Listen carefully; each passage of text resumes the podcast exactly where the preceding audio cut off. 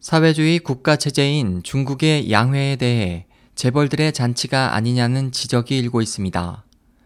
2일 중국 신문 화보에 따르면 중국 후룬지가 지난해 발표한 중국 부호 명단을 인용해 중국 최고 부호 100명 중 36명이 양회 대표에 포함됐습니다. 이에 대한 인물로는 왕젠린 완다그룹 회장과 마윈 알리바바 회장을 누르고 중국 최고 부호 자리에 오른 리허진 한어지 그룹 회장을 비롯해 쉬룽마오 스마오 그룹 회장, 류융하오 신시황 그룹 회장 등이며 부동산 회사 푸화 국제집단 오너 천리화, 주룽 제지 장인 최고 경영자, 룽후 부동산 회장 우야쥔 등이 있습니다.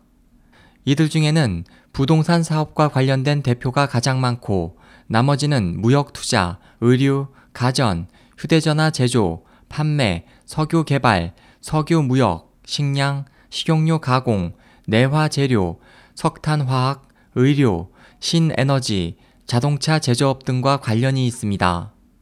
또 바이두그룹 리엔홍 회장, 와하하 그룹 쭝칭허우 회장, 샤오미 레이진 최고 경영자, 통신 창업자 마화텅 등 ICT 업계 리더들도 이번 양회 대표에 포함됐습니다.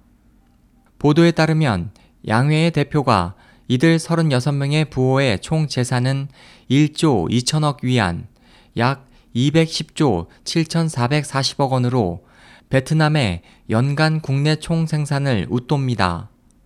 중국 헌법 제57조에 따라 법률상으로 최고 권력기관인 전국인민대표대회는 22개 성과 홍콩, 마카오 특별행정구, 인민해방군에서 선출되는 대표로 구성됩니다.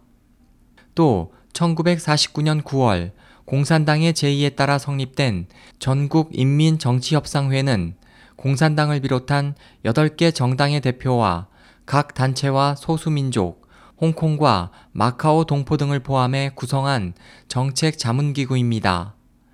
SOH 희망지성 국제방송 홍승일이었습니다.